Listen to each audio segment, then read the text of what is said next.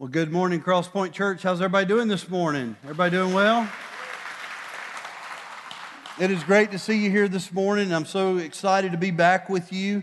Uh, this over the last couple weeks, I've had a, a, a wonderful opportunity to uh, to work with the North American Mission Board up in Boston, Massachusetts, and just see some wonderful things that God is doing up there, and also to be involved in in coaching and assessing and and, and just training some church planters that are doing wonderful works in Boston. And so uh, I'll tell you a little bit more about that in just a second. But also, um, I flew back uh, home from Boston and uh, landed and took off to Beaufort, South Carolina, did a wedding, and then got a phone call, and North American Mission Board asked if we could come back and do some more training. So it was a it was a pretty fast and furious uh, couple of weeks just being away from you guys, but but I am so excited about being back with you. I, I tell you, one of the refreshing things for me being away and, and seeing what God's doing in a place like Boston, I'd always looked at Boston as a very dark place, and indeed it is. Uh, I think only uh, less than 2% of the population there proclaim to be evangelical Christians, and so it's a, it's a very low rate of, of Christians in that area.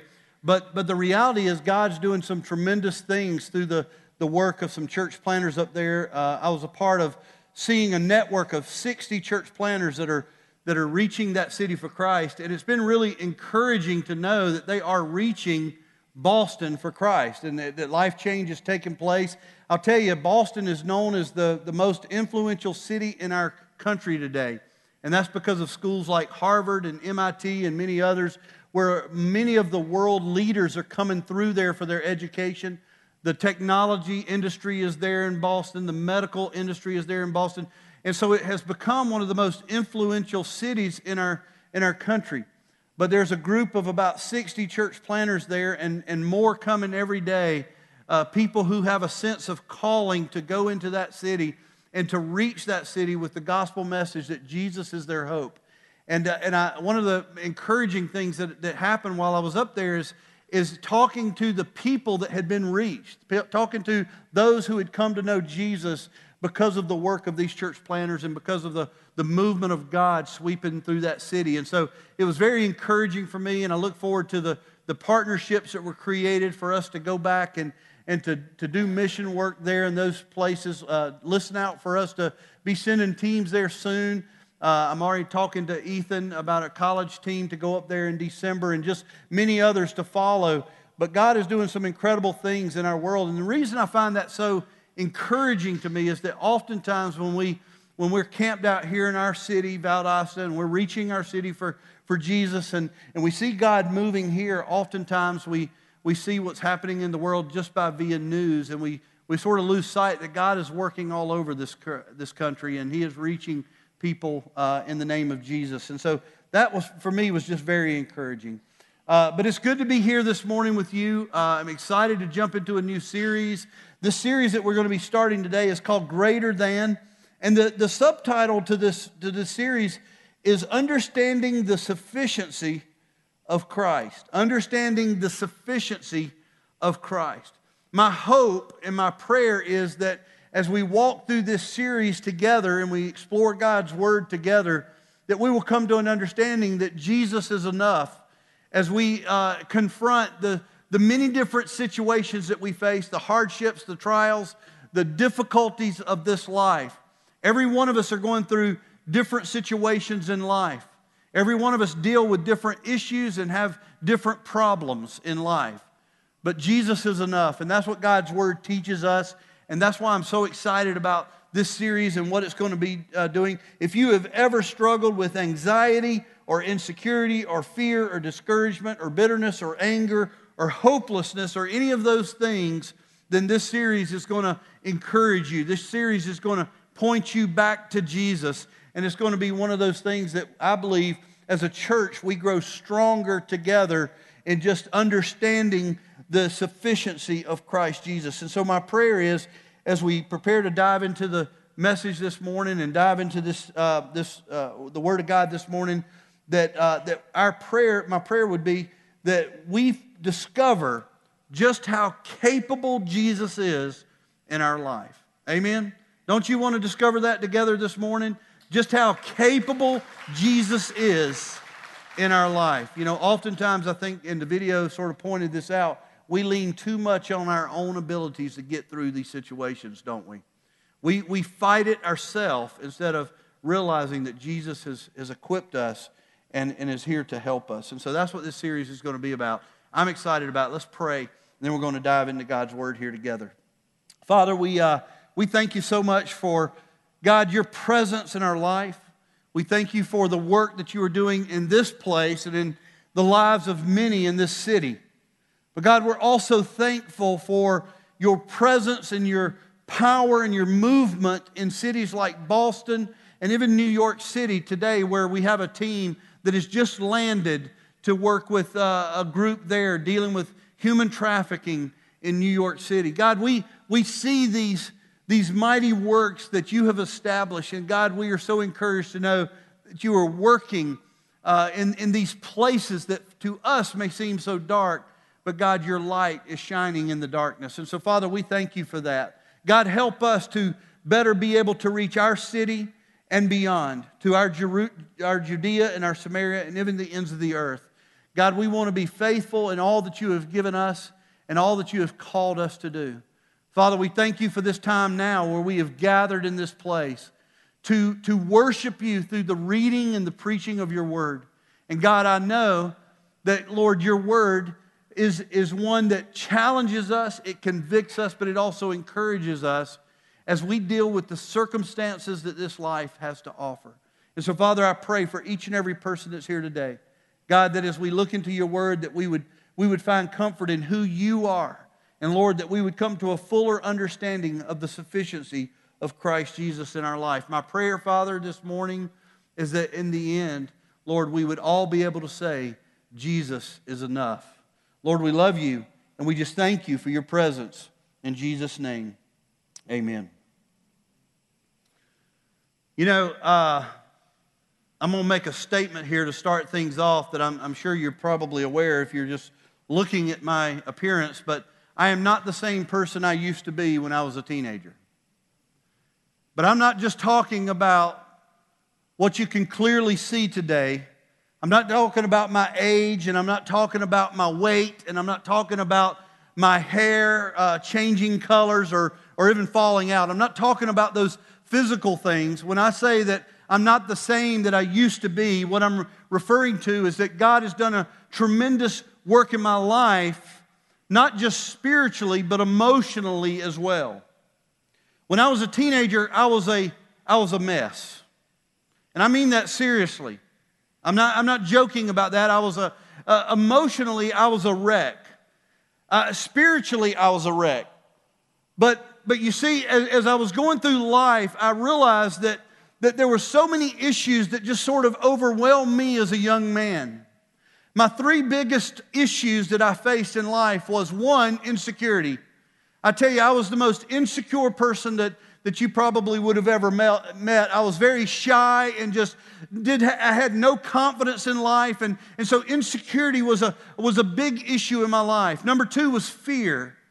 I, I, was scared of everything. I was scared of, of having conversation with people. I was, I was, I was scared of, uh, of what my future might be. I, I just, fear was one of those things that just sort of gripped me all the time. It just sprang out of nowhere and it grabbed hold of me. And so, it, as a young man, it was something I really struggled with. But you see, those two things also led to really the third biggest issue in my life, which was hopelessness. I remember having conversations with my dad and thinking that my life was never going to be any better. That my life was full of despair and, and discouragement, and I just didn't see any hope for my life. It wasn't until I was in my 20s that I came to understand who Jesus Christ was. And I came to understand that, that what he was doing in my life was he was drawing me unto himself, and spiritually I became a new person. Spiritually, I became born again. Spiritually, I came to a sense of understanding that Jesus Christ was my Lord and my Savior. And so, spiritually, He had restored me unto Himself. What I didn't realize, though, is that He cared not only about my spirituality, but He cared for me emotionally as well. And what I began to realize about Jesus was He was the wonderful counselor that I needed in my life. And what He began to do is to give me security. He began to help me with my insecurity. He began to help me with the fears that, that really just gripped me as a young man. And, and he, he became the hope for my future. It wasn't in my abilities that I gained confidence. It wasn't in my abilities that I overcame the fear. It was what God was doing in me as a young man as He pointed to Himself as the source for everything I needed in life. And so today, I'm standing here today, and I am not the same person I used to be. Many of you probably have the same sort of testimony as God uh, came into your life, as, as the Holy Spirit wooed you and, and, and drew you closer unto a holy God who, who sought to be your Lord and Savior.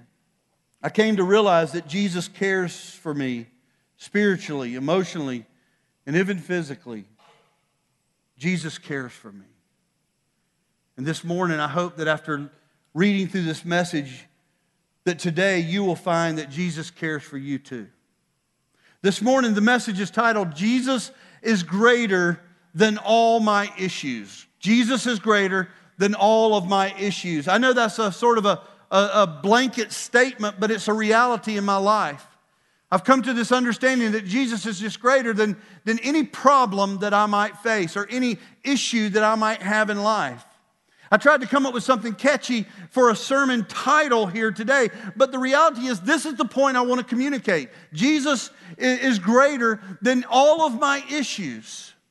And so this morning we go to 1 Peter to, to, to dive into God's Word, 1 Peter chapter 1, and we're going to be looking at verses 3 through 8. Verses 3 through 8. Turn there if you will. And while you turn there, let me just offer a little bit of background to, to this passage. Obviously, Peter is the, is the author of this letter that he was written, this, this, this epistle that he had, he had written. And this letter was written most likely between the years of 60 and 65 AD. Now, why would I mention that? I mention that because that is a very devastating time for Christianity. It was a time of grand persecution for those who were followers of Jesus Christ. And as Peter is writing this letter, as he is writing this letter to the Christians, he's writing to the, to the Christians who were dispersed all over the ancient world. There were Christians who had gone out from Jerusalem and had spread into other lands. There were missionaries who had gone out and had shared the gospel, and come, people had come to know Christ. And there were Christians as far away as Rome from Jerusalem. And, and, and so all of Christianity was spreading, but with that came great persecution. And during the time of this letter, there was a, a Roman emperor named Nero who was probably one of the greatest persecutors of the way that there had ever been. But he wasn't the only one. Everywhere Christians went, they were persecuted for their faith. Many of them were tortured. Many of them were killed for their faith. Many of them were going through the most difficult situations they had ever faced in life. And Peter writes this letter to those Christians who were going through these difficult situations. His message was was really simple. His message was this We have been saved by Jesus Christ, we have been saved through Jesus Christ, and we have a hope now, a living hope. We have a hope. We, we no longer live hopelessness because we have a hope now that is imperishable. And I don't know how that sits with you this morning, but that, that brings me great comfort as I think about everything that Jesus is to me, the reality that He has saved me, that He has made me new, that He has offered to me hope. And this hope that I have in Christ Jesus is an imperishable hope, it will never go away. I love that.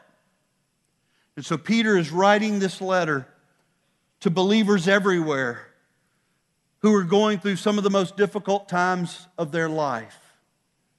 And maybe today you are sitting here and everything's going just peachy. Everything's going well. Everything, you know, life couldn't be better. You're, you're living today in high cotton. You ever heard that term? High cotton. That's good days. That's, that's real good days. And so maybe that's who you are today, or maybe you're here today and you're going through some of the most difficult times you've ever faced in your life.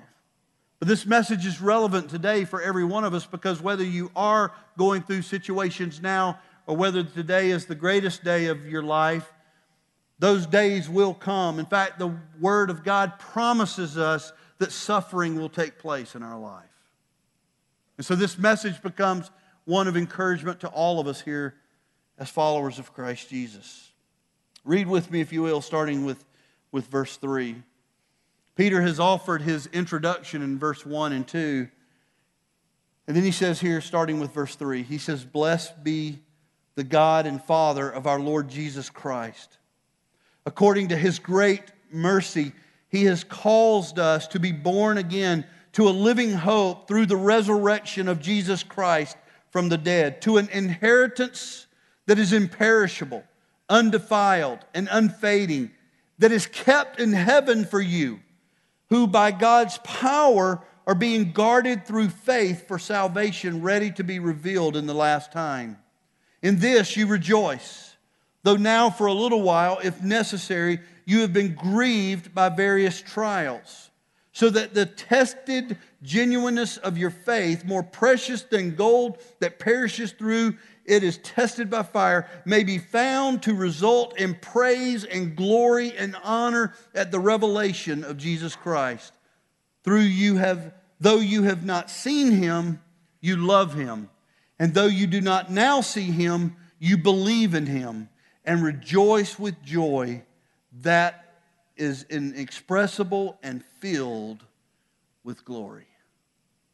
Peter's writing this letter to people that are going through tough times. And he says, Listen, Jesus has equipped you for these times. Jesus has prepared you for these times. Jesus is walking with you through these times. And Jesus has something glorious for you as a follower, as a child of God. Jesus has something glorious for you as my disciple. That's what Jesus is saying. That's what Peter is revealing about what Jesus has done for us. And most of us have probably never been through the hardships that Peter's audience was going through. Most of us have never been stoned or, or, or, or, put to death. I mean, if we're here today, obviously that hasn't happened in our life. But we haven't been through the types of trials that so many of Peter's audiences, uh, his audience was going through. We haven't been through those sorts of persecutions. But I don't want to make light of the issues that we do face. Because the message that Peter is sending is that Jesus is enough. The message that Jesus, that, that Peter is sending is that Jesus is sufficient in all things that we face in life. And so, what are the things that we face? We face things like anxiety, don't we? Worry, you know, I don't have to ask you to raise your hand. How many of you ever worried? If I did, all of us would raise our hand because at some point in our life, we find ourselves really anxious, maybe about the circumstance that we're going through, or maybe it's about our future. If I ask in here, how many of us have ever been fearful? Again, once again, all of us. How many of us have ever been bitter? Most likely everybody. How many of us have ever been angry? All of us. As we think about the situations, how many of us in this room have from time to time felt very insecure? How many of us in this room from time to time have felt as though we have no confidence at all? You see, the reality is this thing called life for us is difficult as well. You don't have to go through persecution for the letter that Peter was writing to be very relevant to our life because the message is a message of hope that can only come from Jesus Christ.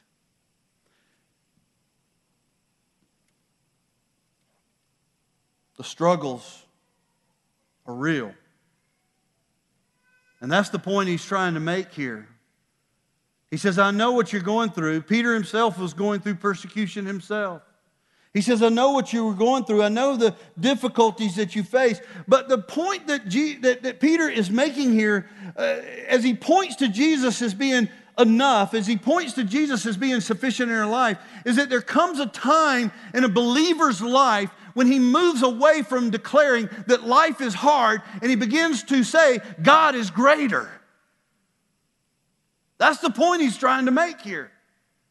As believers, certainly life is hard. Your life is not any harder than the next guy's life. In fact, most of us are going through difficult situations on a daily basis as we face the realities of this life. But we must, as believers and children of God, we must come to a place where instead of us declaring all the time that life is hard, yes, that's a reality, but we move to a place where we declare to all those around us, and, and more importantly to ourselves, that God is greater than anything that we may face. That's the point that Peter's trying to make. He says, I know what you're going through. I know life is hard. I know you're facing things in life that are, that, that are overwhelming to you, and you don't see an end to the hardships in your life, but God is enough. Jesus is sufficient. And so he begins to reveal this to us as we walk through this. You know, most of us never really pay attention to the, the reality that the trials that we have in our life are oftentimes put in our path for a reason to equip us, to make us stronger, to prepare us for the future. All of us are pretty much here today, are, are pretty much aware of the story of David and Goliath. But how many of us have ever given thought to, to how God prepared David for that day where he would take a small, smooth stone and a sling and he would bring down a giant in his life? Most of us, we point to this tremendous faith that David had in God.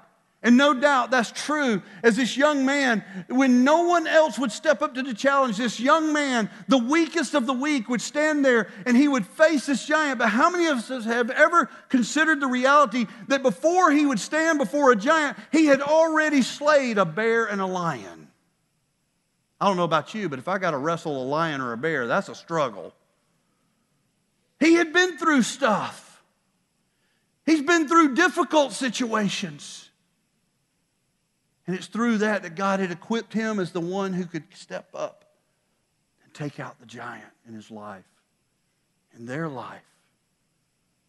The reality is, many times, the situations that we're going through, God has a purpose, He has a plan, and all of that. But Peter, he makes this point Jesus is enough. I want to show you something here because I think this is wonderful.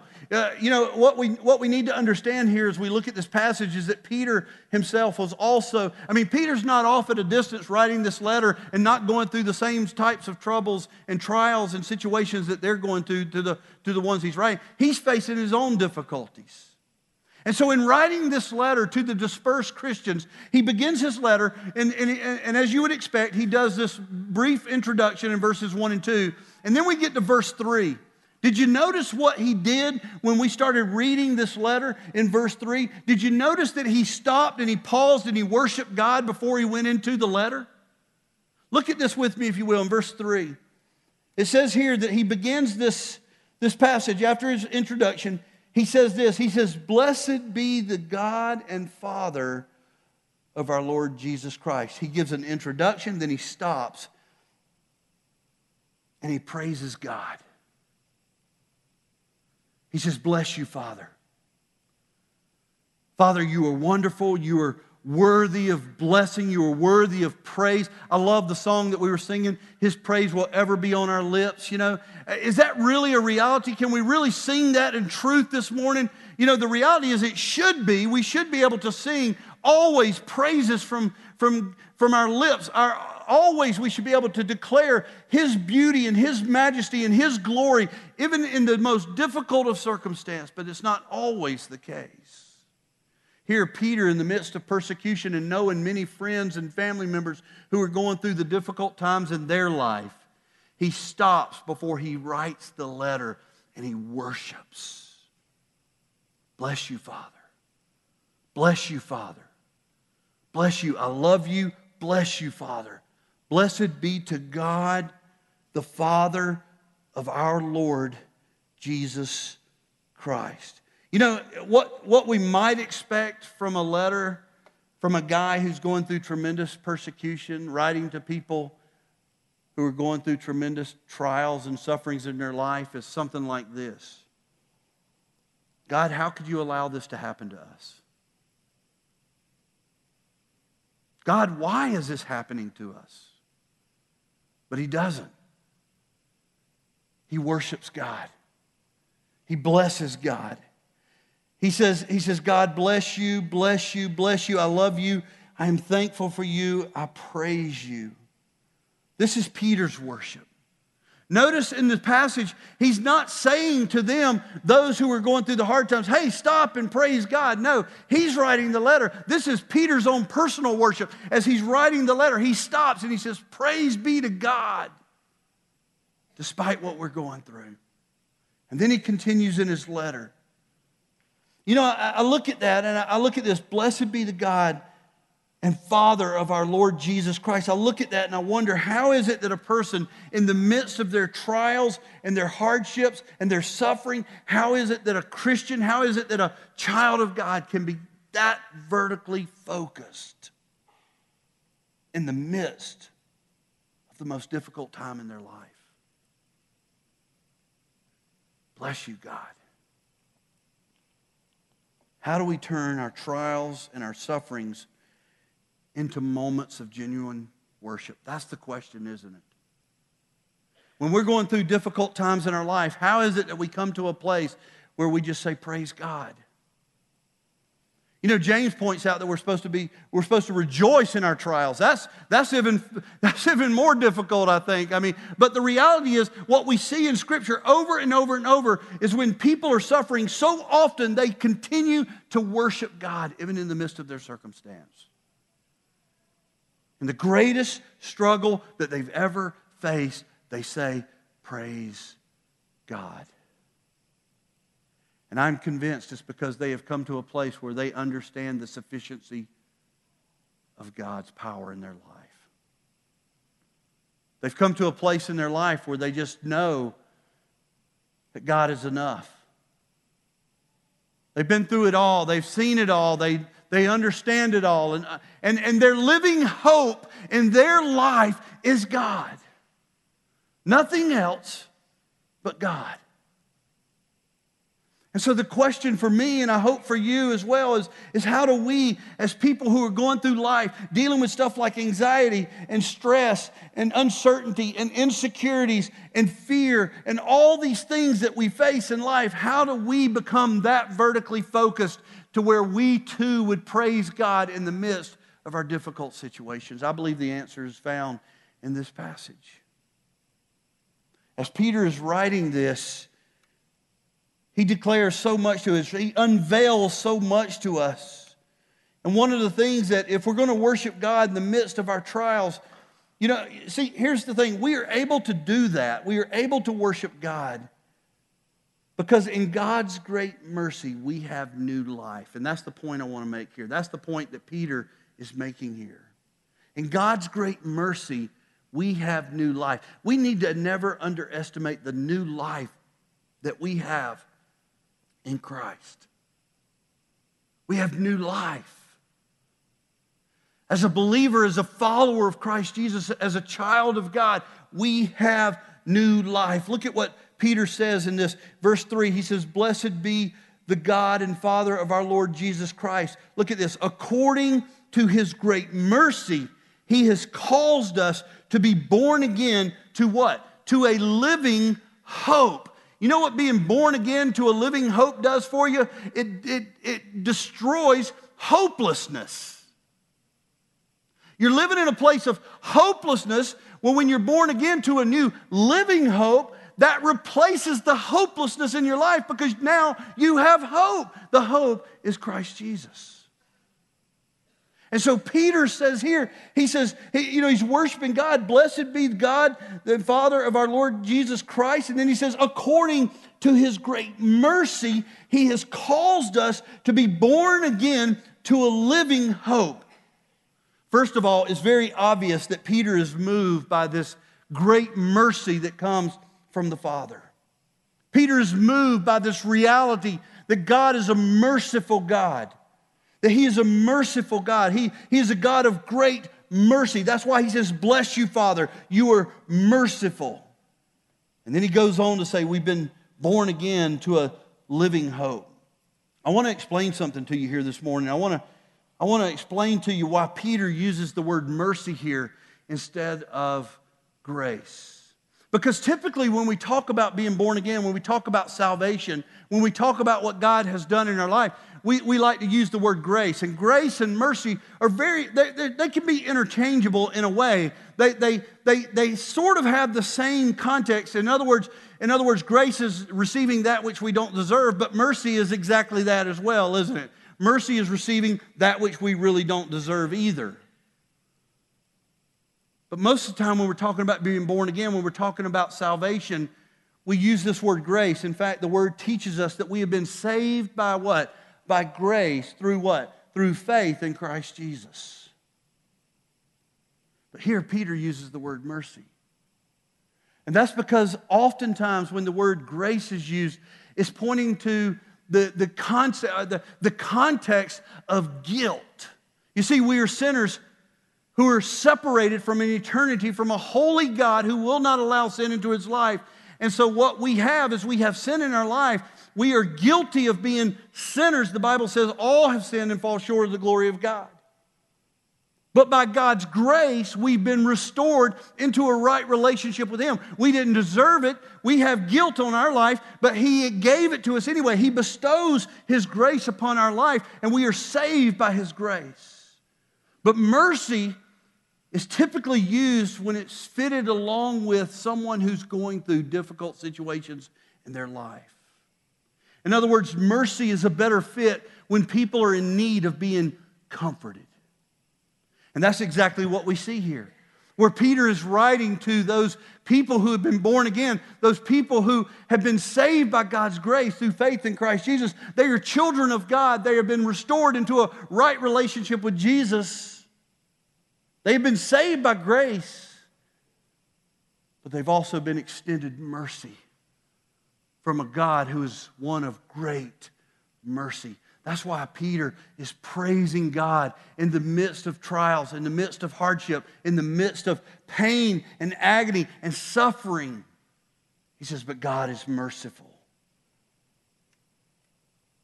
Notice how Paul describes this same idea, the same truth in 2 Corinthians chapter 1, 3 and 4. He says this. He says, Blessed be the God and Father of our Lord Jesus Christ. See how he starts that out? Just exactly the same way that Peter describes that as well. Blessed be the God and Father of our Lord Jesus. Paul, too, in writing to the Corinthians, is worshiping God. He is pausing to, to worship God, to praise God. But then he says this the Father of mercies and the God of all comfort, who comforts us in all of our affliction, so that we may be able to comfort those who are in any affliction with the comfort with which we ourselves are comforted by God. Do you see that? The Father of mercies and the God of comfort. Most all of us in this room have probably got something going on in our life to where we need the comforts of a holy and righteous God. Amen? Where we need His great mercy in our life. No doubt we need our grace, but we need His mercy. You know, being a young man who was stricken with fear and insecurity, who was feeling hopeless, God's mercy, even though I didn't completely understand it, God's mercy, man, it was so wonderful to me to know that God was comforting me and restoring me and bringing me to a place, changing me, giving me new life and a new hope instead of living in a life of hopelessness. He was doing that for me. You know, the reality is God wants to do that for you as well. I talked to two young men after the first service, both of them which said that for whatever reason they didn't know, but today they got up and they hadn't been in church in a while. They were two separate guys. And both of them said they felt led to come here. And both of them heard a message that they said they desperately needed to hear. Never been here before.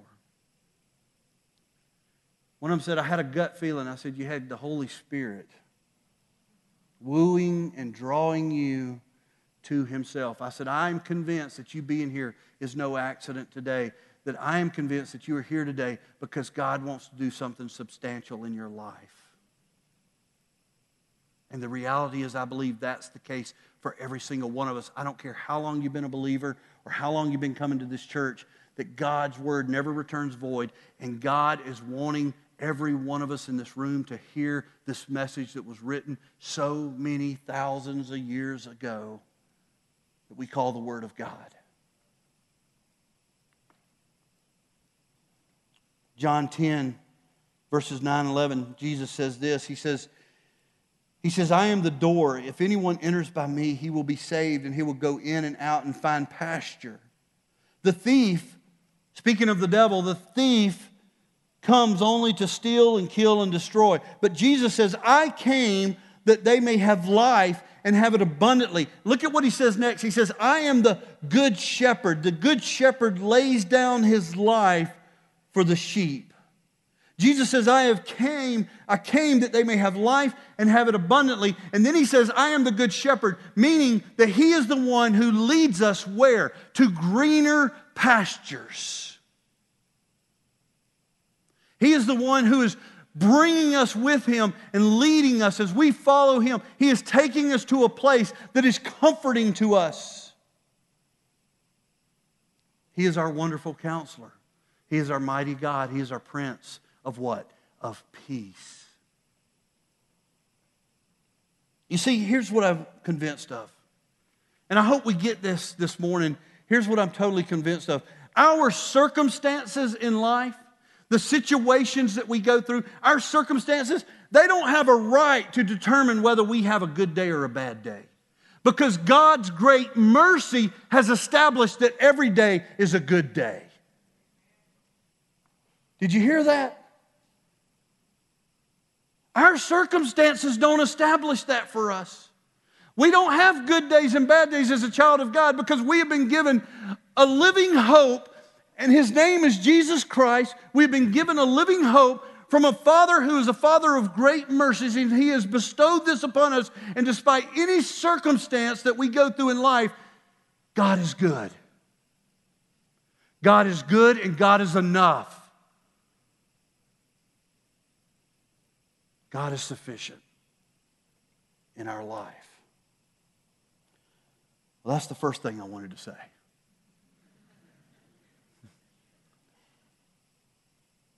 There's only four more to go, and since you're the second service, nobody's coming in behind you, and we'll just keep pressing forward. Another reason that we can turn to God in worship is in the midst of our trials, is because we have been given an inheritance that is unbreakable. And it's important for us to understand this.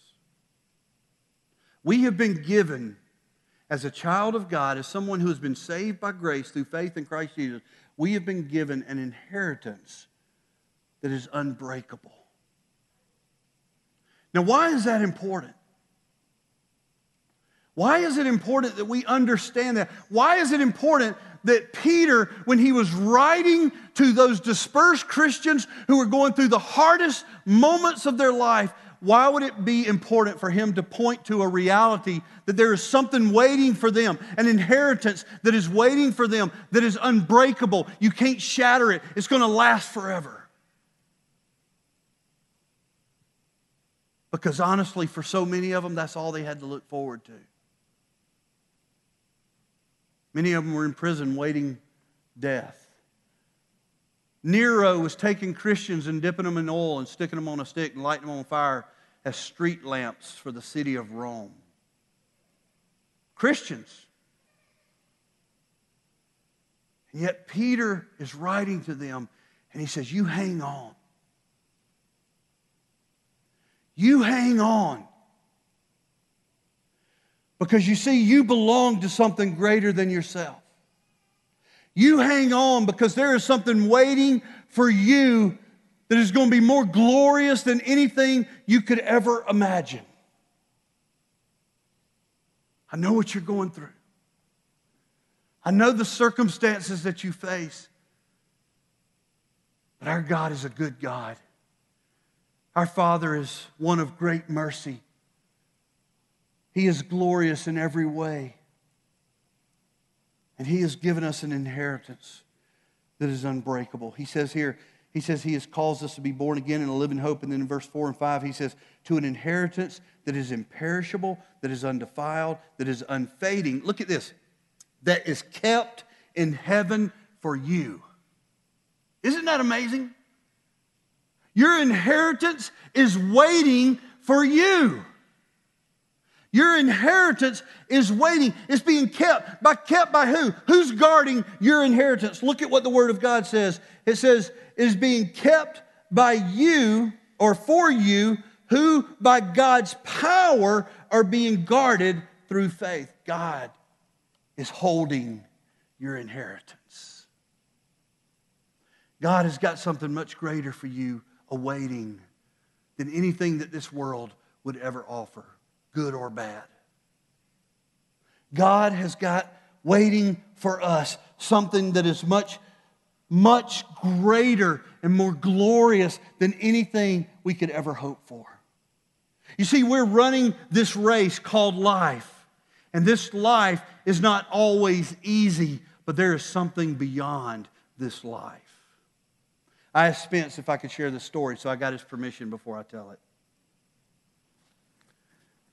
Several years ago, I was running triathlons. Obviously, I'm not today, but uh, I probably should. But, but I, I loved running these triathlons. And so one day I came into the office and I, and I, I, I, got Spence and Michael and I said, hey guys, I want y'all to do something with me. I want y'all to go run a, a triathlon. And they were like, oh yeah, you know, and here's what I know they were thinking, oh, we're so much younger than you. If you can do it, we can do it, right? So I'd been training and I encouraged them. I said, You better go train, you know. And, and I remember we were driving up there and I asked Spence, I said, Spence, have you, have you been training? He said, I ran once. I ran once. I mean, he went out to the neighborhood and he ran like a mile. You know, he's got to run 10 miles. He's doing a, he's, or nine miles. He's doing a, he's doing a, a 10K run, uh, which is six miles. And he was doing a 5K run all in the same day. Nine point something odd miles he had to run. I said, You ran once. Good for you. I remember we started to race and, and things were going good. And, and, and, and, uh, and I remember passing Spence on one of the curves. And, and I saw him and he looked like he was about to die. In fact, he was running something like this. You know, he was about to die. And I said, Spence, having fun yet? As I ran by him. He said, The only thing that I'm looking forward to is when I get done with this race, I never have to do another triathlon as long as I live. He said, I'm going to finish this thing, but I will never do that. Because he said, there is something greater beyond the finish line than a triathlon. That's exactly what Peter's saying here to the Christians who are going through those terrible, difficult, hard situations in their life. and the message that they are that they are sending back to people like Peter I don't know if I can deal with this much longer. And Peter says, You hang on. You see, Jesus is your living hope. Jesus, Jesus has done something in you. He is giving you the greatest gift that you could ever give, be given. He's given you hope.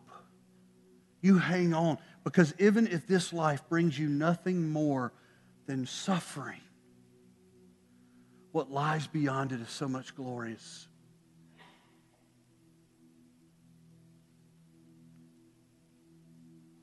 Jesus is enough. God is good. Every single day of your life, God is good. And God cares for you emotionally, He cares for you spiritually, He even cares for us physically, as we have looked at in the last series briefly. He cares for us. And because of what He has done in our life, our circumstances, they don't get the right to declare what is good and what's not. He already has. Paul says in Corinthians, he says, such is the confidence that we have through Christ toward God. Not that we are sufficient in ourselves to claim anything as coming from us, but our sufficiency is from God. You see, our insecurities disappear when we are confident in who God is, not who we are. Our hopelessness disappears when we realize that God has extended to us a living hope through Christ Jesus. Our fear can be replaced with courage because we know how strong our God really is. And we know that through Christ Jesus we can accomplish all things, that nothing is impossible with God. That's who we are as children of God. And So, this morning, the greatest truth that we could walk away with looking at this verse or this passage is that Jesus is greater than all of my issues. And I, I pray, I pray that you believe that. Some of us here today, we really need to believe that. That Jesus is greater than all of my issues. 2 Corinthians 4 verses 5 and 6, Paul continues. He says, For what we proclaim is not of ourselves, but Jesus Christ is Lord, with ourselves as your servants for Jesus' sake. For God, who said, let, shine, let light shine out of darkness, has shone in our hearts to give the light of the knowledge of the glory of God in the face of Jesus Christ.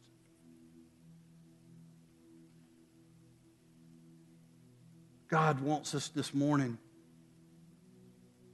to believe and to know and to have the certainty that Jesus is greater than all of our issues.